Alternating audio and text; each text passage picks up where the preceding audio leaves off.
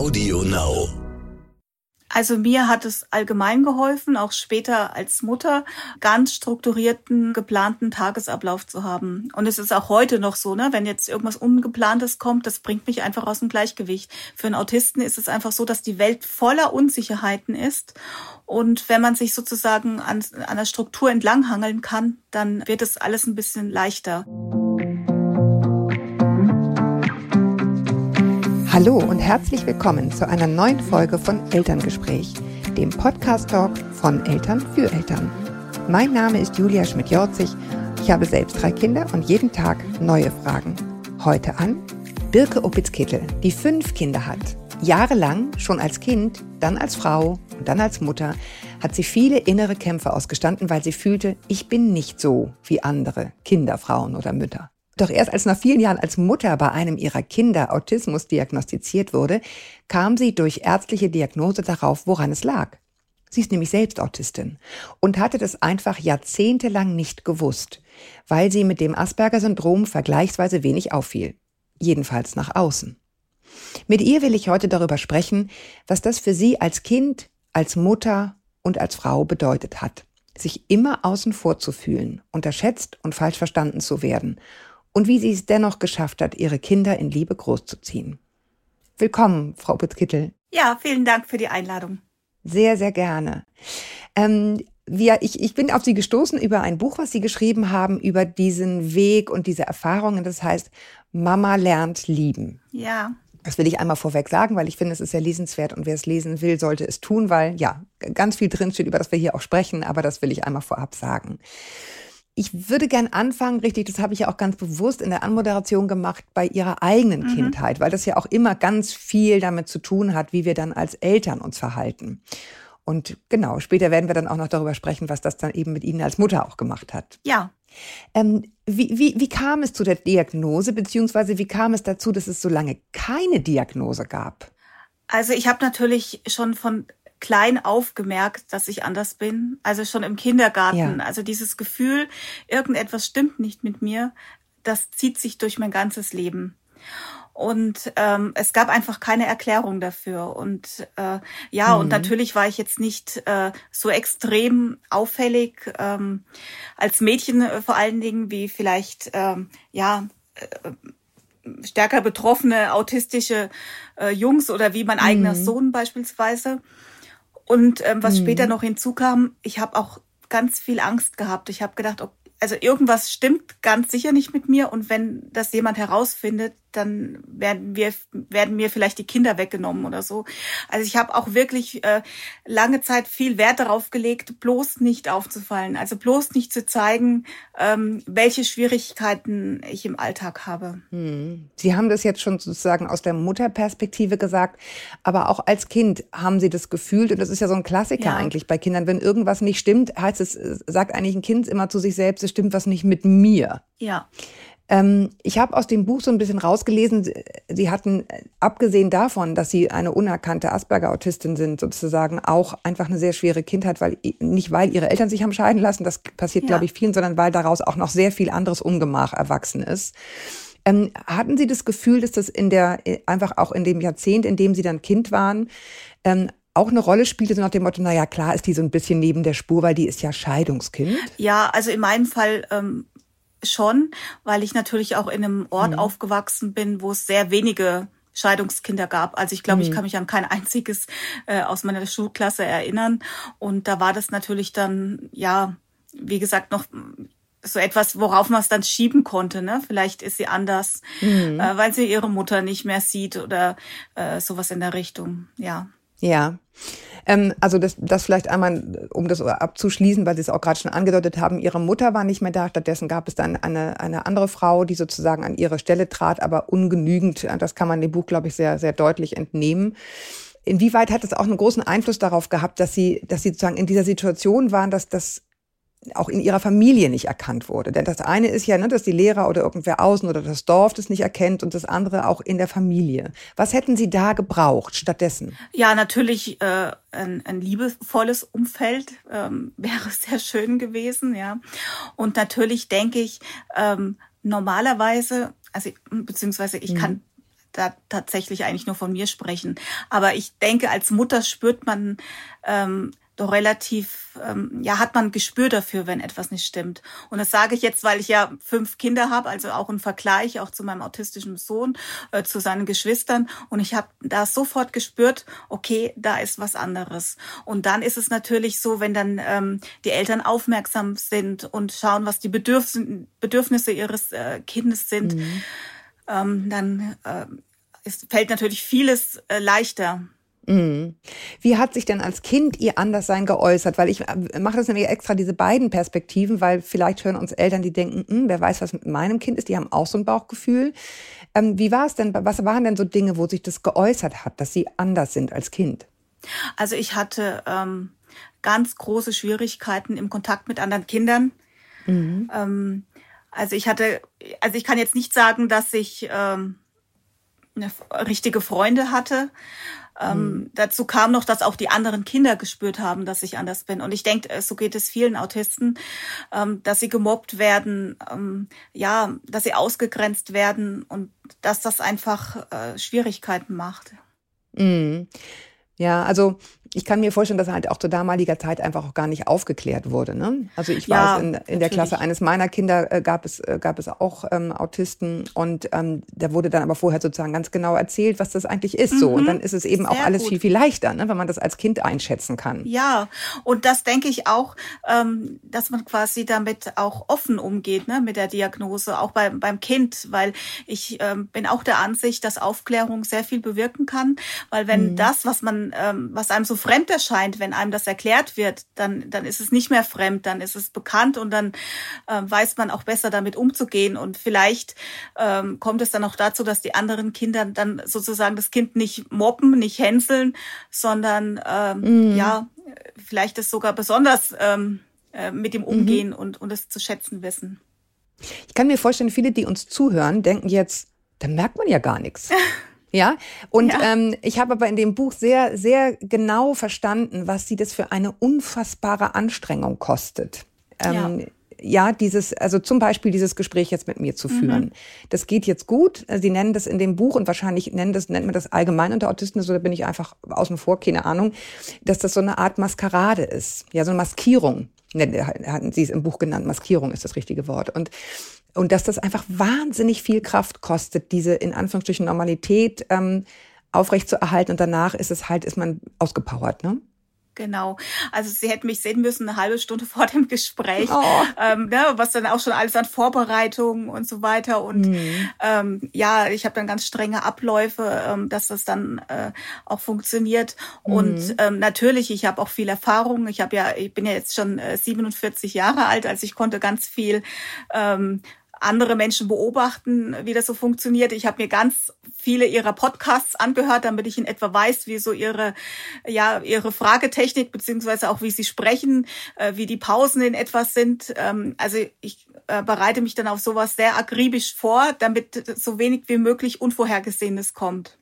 Ja, okay. Also und das, das wirkt dann aber so locker und leicht, ne, was es aber ja. überhaupt nicht ist. Ja, ja, genau. Das war mir nochmal wichtig zu sagen, mhm. weil ich glaube, das ist natürlich auch genau in Anführungsstrichen ihr Problem gewesen über diese ganzen Jahrzehnte, dass sie über ungeheure Fähigkeiten verfügt haben und sich sozusagen, wie, wie das ja viele Autisten machen, dieses Abschauen, wie geht denn das? Ne? Wie, wie, wie bin ich genau. freundlich, wie begrüße ich, wie freue ich mich, auch wenn ich mich gar nicht freue. ja, also ja. dieses, äh, dieses, ähm, äh, ja, die eben diese, diese Maskierung üben. Und mir war das wichtig, das nochmal jetzt einfach nochmal zu benennen, weil, weil ja. sonst kriegt man das irgendwie so einen falschen Hals. Ne? Ja, und es ist auch insofern ein wichtiger Punkt, weil das für mich auch viel wie äh, Schauspielerei ist. Ja. Mhm. Und ich denke, also gerade bei Ihrem Podcast habe ich öfters gedacht, ähm, wenn doch, wenn man einfach öfters sagen würde, wie es tatsächlich ist. Ja, also ja. gerade auch in der Beziehung. Also bei mir würde es nie vorkommen, dass, dass mein Mann einfach, ich weiß nicht, ähm, mir fällt jetzt keine Situation ein. Ähm, also wenn es mir schlecht geht, dann weiß das mein Mann, ja.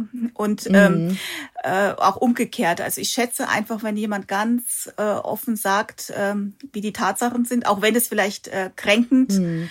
ist. Und ähm, damit kann ich einfach gut umgehen. Und manchmal denke ich, wenn, wenn, wenn die, die Kommunikation allgemein offener wäre, dann würde es vielleicht nicht so viel Missverständnisse geben.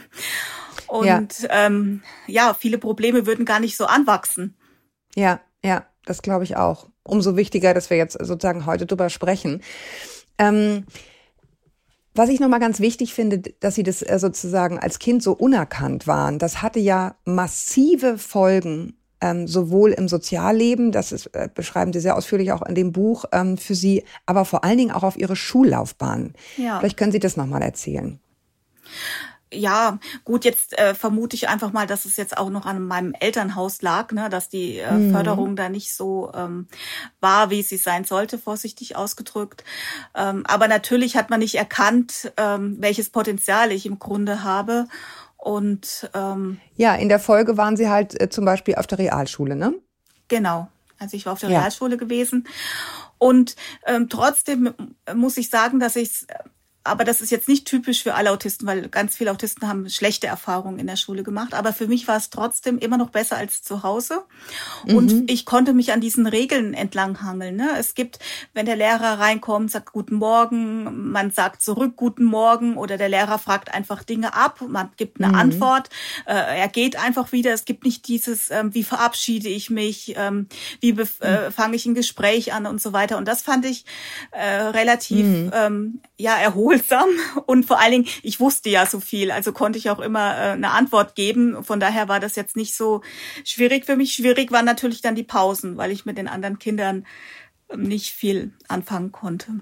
Ja, aber jetzt, wo Sie das nochmal so explizit sagen, finde ich das ganz, ganz, ganz spannend, ne? Weil ich kann mir vorstellen, also angenommen, jemand hätte jetzt ein Kind, das auch unerkannt ist, was auch Asperger-Syndrom ja. hat und irgendwie deswegen äh, sozusagen, ich sag mal, verhaltensauffällig in der Klasse ist, wie immer man das bewerten will, völlig wertneutral, aber irgendwie nicht so ist wie die anderen.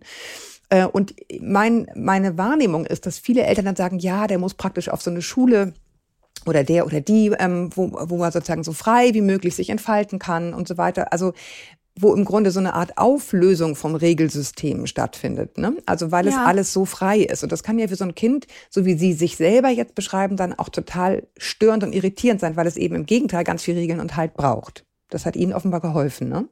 Also mir hat es allgemein geholfen, auch später als Mutter, ähm, ganz, ganz strukturierten, äh, geplanten Tagesablauf zu haben. Und es mhm. ist auch heute noch so, ne? Wenn jetzt irgendwas Ungeplantes kommt, das bringt mich einfach aus dem Gleichgewicht.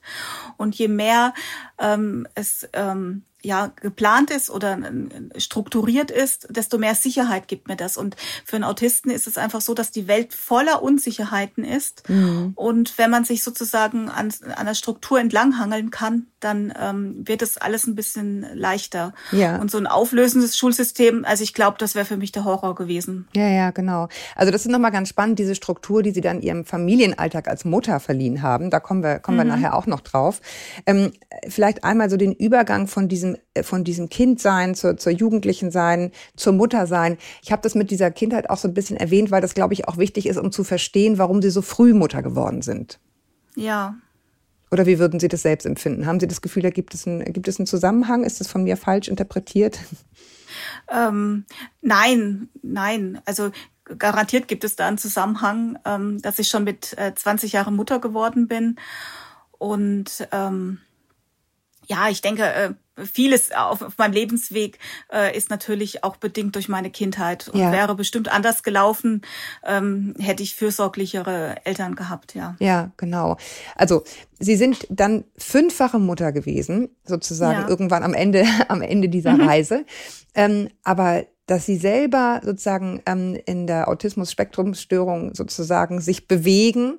Das ist ja ganz spät bei Ihnen erst festgestellt worden. Wie, wie kam es dann denn dazu? Wir haben jetzt ja gesprochen, jahrelang kam es nicht dazu, aber dann irgendwann ja doch. Genau. Also es ist einfach so, dass ich mich damit ähm, ja dann jahrelang beschäftigt habe, weil eben mein äh, Sohn auch Autist ist mhm. und äh, natürlich äh, ja wesentlich auffälliger äh, schon als Kleinkind gewesen ist, als ich jemals gewesen bin. Also richtig schon äh, klassisch, würde ich mal sagen. Mhm. Und natürlich hatte ich damit äh, dann auch viel äh, Berührung mit Ärzten, Therapeuten, Ergotherapeuten, also das ganze mhm. äh, Spektrum, was man so erfährt, wenn mhm. man ein Kind hat ähm, welches besonderer Förderung bedarf. Und äh, irgendwann bin ich dann auch von jemandem darauf aufmerksam gemacht worden, der dann gesagt hat, also jetzt bitte lassen Sie sich auch mal diagnostizieren. Ich bin mir ziemlich sicher, dass Sie auch im Spektrum sind. Mhm.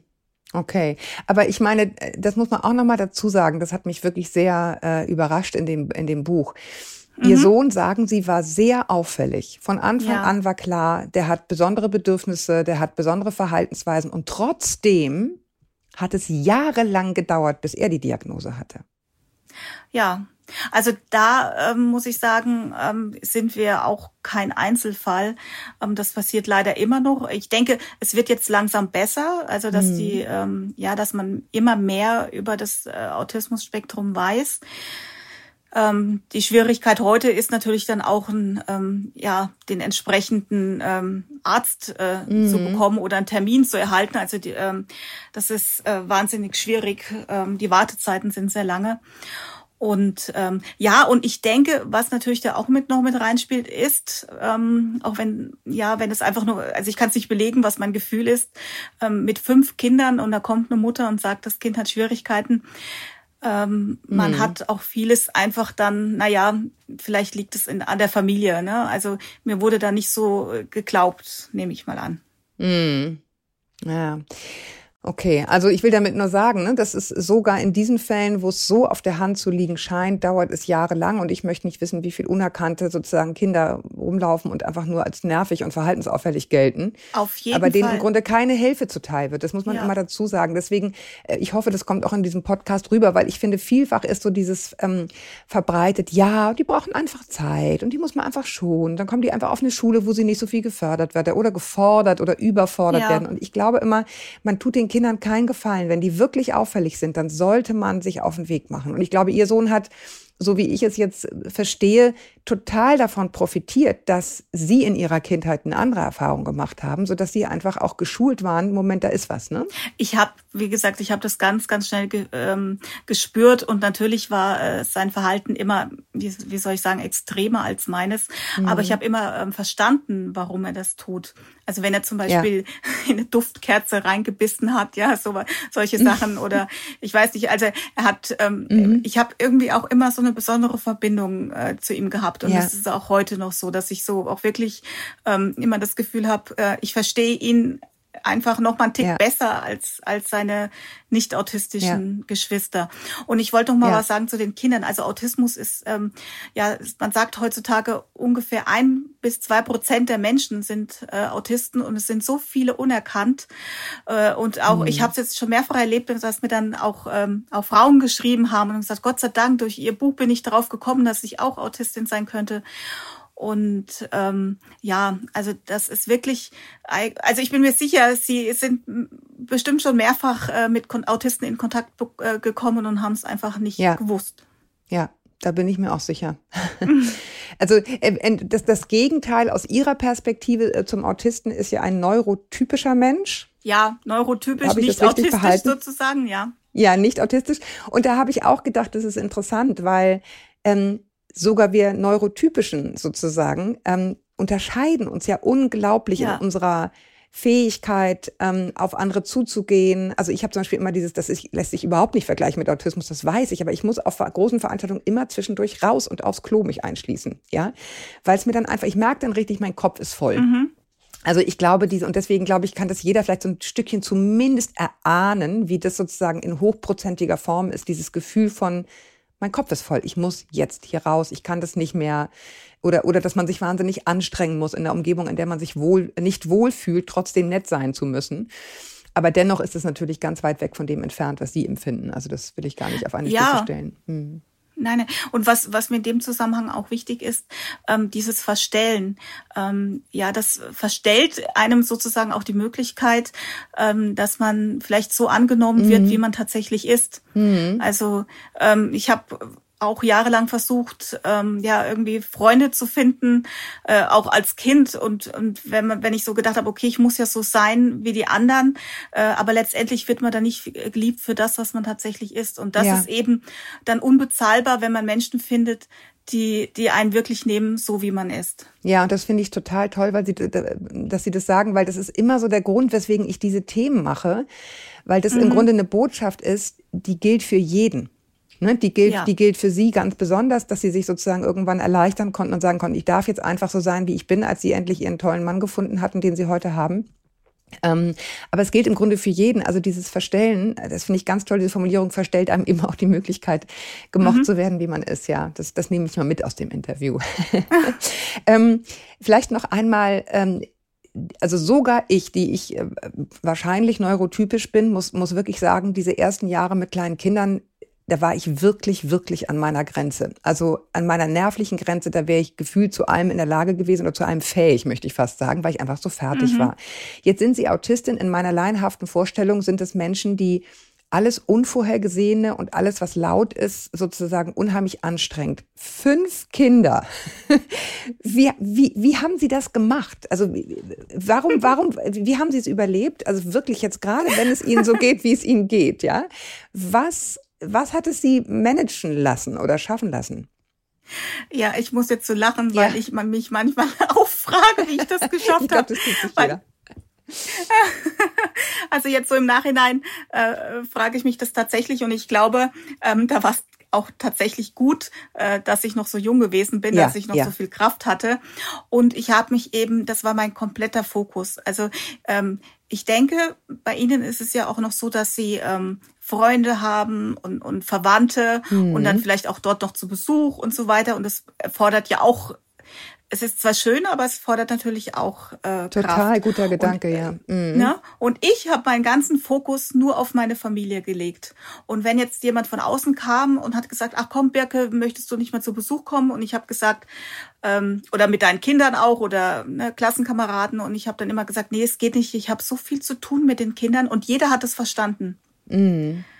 Also ich habe ähm, ja, es klingt vielleicht blöd, wenn ich sage, das war fast wie eine Ausrede, aber äh, wenn ich gesagt habe, ich habe keine Zeit, es hat mich niemand ähm, mhm. ja dann irgendwie genötigt, ach komm doch bitte, ne? Und ah, ja, ja, deswegen konnte ich meine ganze Kraft tatsächlich einfach nur auf meine Familie legen. Und was mir natürlich immer wichtig war, war diese Struktur. Also es geht nur mit Struktur. Ja, genau. Jetzt kommen wir nämlich zu, zu, zu Ihnen als Mutter. Das finde ich nämlich ganz mhm. spannend, weil ich hatte vor, vor, vor langer Zeit mal ein Interview mit jemandem aus dem SOS Kinderdorf und Mhm. Dann habe ich jetzt so gefragt, was ist denn sozusagen der Kern vom Kern vom Kern vom Kern vom Kern? Und der hat dann gesagt, ja, der Kern vom Kern ist, wenn die Kantine brennt, gibt es mhm. trotzdem um 18 Uhr Abendbrot.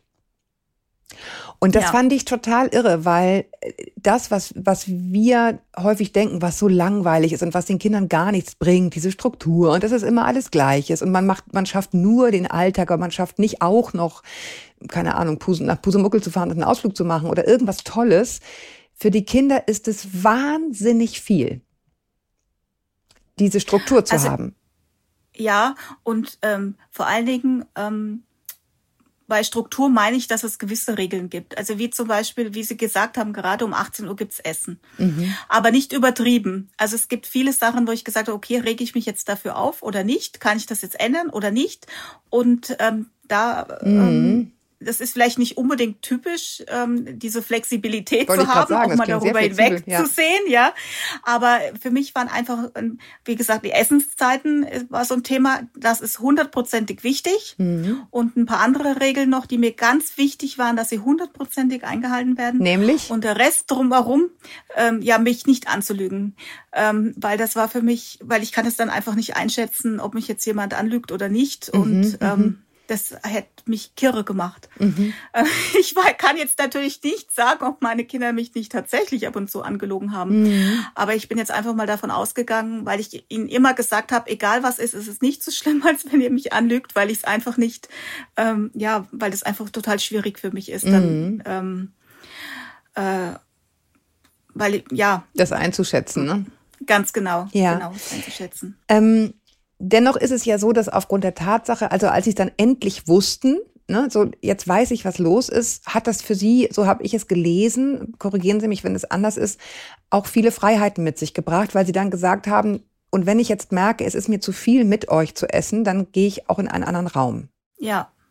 Also so eine Regeln, wie wir sie jetzt sozusagen als neurotypische aufstellen würden, da müssen aber alle am Tisch, egal wie es ihnen damit geht, diese Regeln zum Beispiel gab es bei Ihnen nicht. Nein, und auch mein autistischer Sohn, wenn er äh, alleine im Zimmer essen wollte, dann war das in Ordnung, weil ich konnte genau nachvollziehen, ähm, mhm. wie schwierig das für ihn war.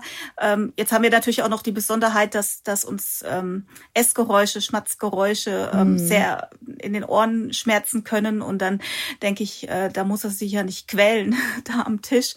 Und ähm, das Gute einfach daran war, dass ich das, dass ich eine Erklärung hatte und es den Kindern erklären konnte und dass es nie jemand persönlich genommen hat, sondern sie einfach wussten, okay, das ist jetzt zu viel, das, das geht nicht gegen mich, ähm, das ist gut. Ähm, wie sagte meine Tochter mal, ähm, dass sie an mir gelernt hat, auch mal zu sagen, zu sich zu stehen, äh, zu schwächen oder Dinge, die man nicht kann und dass es nicht automatisch bedeutet, dass man schwach ist. Ja. Und ich denke, das ist es einfach, ne? dass man dann mhm. auch mal akzeptiert, okay, manche Dinge gehen einfach nicht und wenn man versteht, warum sie eben nicht gehen, dann ist es auch in Ordnung. Ja.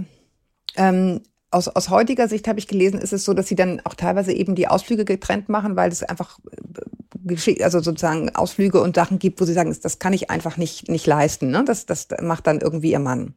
Jetzt sind die Kinder genau, ja schon jetzt groß. Habe ich ne? natürlich, mhm. jetzt sind sie ja äh, schon äh, groß, die jüngste ist 17. Ähm, ja, und jetzt habe ich natürlich auch Glück mit meinem Mann, ähm, der gerne äh, so Ausflüge gemacht hat und ähm, vielleicht ja manchmal äh, ja, wenn man das so oberflächlich betrachtet, vielleicht dann den weiblicheren, den, den Mütterpart öfters übernommen hat, aber dem das auch nichts ausgemacht hat. Also der hat immer gerne mit den Kindern gespielt und mit ihnen Ausflüge gemacht und ähm, er hat es akzeptiert, wenn ich eben nicht, ja. wenn ich nicht dabei war. Ja, toller Mann. Ganz offensichtlich habe ich zwischen den Zeilen sehr gelesen. ähm, ein ganz, ganz eine Sache, die mich wahnsinnig berührt hat ähm, in dem Buch ist, ähm, also auch in meinem laienhaften Verständnis war es so, dass es ihnen auch nicht leicht fällt, Körperlichkeit, also Liebe zu zeigen im Sinne von es dauernd zu sagen oder äh, jemanden ständig in den Arm zu nehmen. Und sie haben aber eine ganz eigene Methode gefunden. Ich habe in dem, in dem Buch gelesen, sie haben ihren Töchtern die Zöpfe geflochten. Ja, also das war natürlich dann auch ähm, äh, das haben sie mir dann auch im Nachhinein gesagt, ne? das war so schön, Mama, ach wie schön, wie könntest du uns nicht nochmal die Haare machen? Jetzt äh, sind sie ja schon, schon älter. Mhm. Ähm, ja, jeden Morgen, das war mir einfach auch wichtig, ne? das gehörte zu meinen Regeln. Meine Kinder haben alle, also die Mädchen hatten alle ganz lange Haare und ich habe ihnen jeden Morgen dann vor dem Kindergarten, haben sie die tollsten Frisuren bekommen äh, und ich habe mich total daran gefreut, mir hat das total viel Spaß gemacht. Ähm, und die Mädchen haben mir dann erzählt, es war so schön, weil ich habe ihnen so viel Aufmerksamkeit gewidmet und auch Nähe, ne? Und ähm, das hat uns allen äh, viel bedeutet, ja. Mir, nur so dieses körperliche, dass, also dass man so einen mhm. Umweg nehmen kann. Zum Beispiel ja. haben sie auch ganz viel genäht für die Kinder, ne? so Maß genau. genommen. Also genau. dass sozusagen die die reine Zuwendung und so ein Ritual für sich zu finden, was für sie machbar war, mhm. dass das auch bei den Kindern angekommen ist. Ja, das fand ja. ich, hat mich, hat mich sehr berührt. Und natürlich dieses Zuhören und, und irgendwie da sein. Also es sei einfach der, der, der Vollständigkeit halber erwähnt, Sie haben eine andere Tochter, die hochbegabt ist. Für die sind Sie Ewigkeiten zu einem besonderen Kindergarten, einer besonderen Schule gefahren. Ja. Also Sie haben sich wirklich ein Bein ausgerissen für die Einzigartigkeit jedes einzelnen Kindes. Ja. Auch das ist ja eine Form von Liebe. Ne? Also das ähm, ja. Haben Sie total recht. Das ist sozusagen der, der andere Teil davon. Mhm. Auf jeden Fall. Und ich muss auch sagen, ich habe auch mit, äh, mit meinem Mann, wir hatten immer was zu, äh, zu besprechen, allein wegen der Kinder. Also bei fünf Kindern ist immer irgendwas äh, ein Thema. Und wenn's, wenn wir da mit einem Kind fertig waren, dann ging es das nächste. Ja. Und das war eigentlich, wie gesagt, so mein Spezialinteresse. Und ich hatte einfach Glück, dass mein Mann sozusagen das gleiche Spezialinteresse hat und wir beide uns da stundenlang darüber unterhalten konnten. Also dass es weniger eine Last war, sondern wirklich ja, ich bin da drin aufgegangen, ja. Ja. Wobei man jetzt sagen muss, also wer jetzt nicht schon in die Knie geht vor Bewunderung für Sie, der, der kann das, der kann das jetzt machen. Denn dann haben Sie auch noch Ihr Abitur nachgemacht, als Sie bereits fünf Kinder hatten. Ja, genau. Unfassbar. echt. Ich muss es echt sagen, unfassbar. Wie, wie, wie, wie ging das also rein praktisch vonstatten? Da kann ich auch wieder nur sagen, Gott sei Dank, ähm, dass mein Mann das so mitgezogen hat. Also er hat gemerkt, dass es mir immer gefehlt hat. Also ich habe ja darunter mhm. gelitten, dass ich nur auf der Realschule war. Und ich habe immer gemerkt, ähm, das fehlt mir so. Ich hätte so gern mehr äh, gelernt, mehr gewusst. Und ähm, ja, und ich durfte einfach nicht das Abitur äh, machen. Und wie gesagt, ich habe das nie ganz aufgeben können. Und als ich dann gesagt habe, ich möchte das gerne machen, nachdem er mir das auch angeraten hat in, in einem Kurs, äh, den ich gemacht habe vom Arbeitsamt, also Mütter zurück in den Beruf. Und ich war da so unterfordert naja, auf jeden Fall mm. ähm, stand mein Mann da immer hinter mir und auch, ähm, ja, natürlich musste ich dann auch in die Schule gehen und ähm, ja, vor, vor der Schule habe ich dann ein Kind in den Kindergarten, eines in die Schule gebracht. Und mein Mann war insofern da, dass er hat als äh, Altenpfleger im Nachtdienst nur gearbeitet und dann äh, somit war er tags immer, tagsüber immer da und hat ähm, ja sich dann um die Kinder gekümmert, wenn sie von der Schule gekommen sind. Ja. Und also, da bin ich ihm natürlich sehr dankbar dafür, dass er das gemacht hat. Ja, ein, also Hut, Hut ab überhaupt vor ihrer, vor ihrer Gesamtlebensleistung. Und ich fand es ganz, ganz spannend, ähm, das einfach zu hören, äh, wie, wie Sie das sozusagen für sich aufgestellt haben, Ihre Familie, den Weg, den Sie da zurückgegangen sind. Also ich danke Ihnen sehr, dass Sie jetzt diese ähm, Anstrengungen auf sich genommen haben, mir das, mir das nochmal zu erzählen. Sehr gerne. Gibt es irgendwas, wo Sie sagen, komisch, das hat sie mich gar nicht gefragt, aber das wollte ich eigentlich unbedingt loswerden? Ja, eine Sache gibt es tatsächlich. Ja. Ähm, und wie Sie schon geschildert haben, also meine Kindheit war wirklich nicht einfach. Und äh, ich denke, so geht es anderen bestimmt mhm. leider anderen Müttern auch so. Mhm. Und ähm, es bedeutet nicht ähm, zwangsläufig, ähm, dass man dann auch eine schlechte Mutter wird. Also weil es ja doch auch immer wieder so die Gerüchte gibt, wenn man selbst eine schwere Kindheit hatte und geschlagen wird und so weiter, dass man es dann an die Kinder äh, weitergibt. Ähm, das muss nicht so sein. Es gibt bestimmt auch noch andere Mütter, die dann den besonderen Fokus darauf legen, nein, mein Kind wird so etwas nicht erfahren und ich werde äh, alles äh, in meiner Macht Stehende äh, tun, damit das Kind eine schöne Kindheit hat und eine Mehr. gute Beziehung zum Kind versuchen ja. aufzubauen und sich vor allem auch Hilfe holen. Das ist wichtig. Ja, ja, das, das sei hier nochmal wirklich gesagt, denn das habe ich auch gelesen, dass Ihnen das einfach nach wie vor unheimlich hilft. Das sind diese Selbsthilfegruppen, also dieses sich zusammentun mit Menschen, die das verstehen mhm. können, wie es ihnen geht. Ne? Genau. Und dazu kann man, kann man ja nur ermuntern. Ich mhm. danke Ihnen sehr für die Zeit, Frau Opitz-Kittel, ja, ähm, für Ihre gerne. Offenheit. Ich, ich wünsche Ihnen und Ihrer Familie, Ihren Kindern äh, weiterhin alles, alles Gute. Ja, danke schön. Ich danke euch da draußen fürs Zuhören. Ich freue mich, wenn auch ihr uns äh, eure Geschichte schreiben mögt an podcast.eltern.de oder einfach eure Fragen. Ähm, ihr wisst, Elke und ich behandeln die sehr gerne und ja, vielleicht kommt auch eure Geschichte hier irgendwann mal, irgendwann mal, irgendwann mal vor. Bis wir uns wieder hören, haltet den Kopf über Wasser. Ahoi aus Hamburg und tschüss.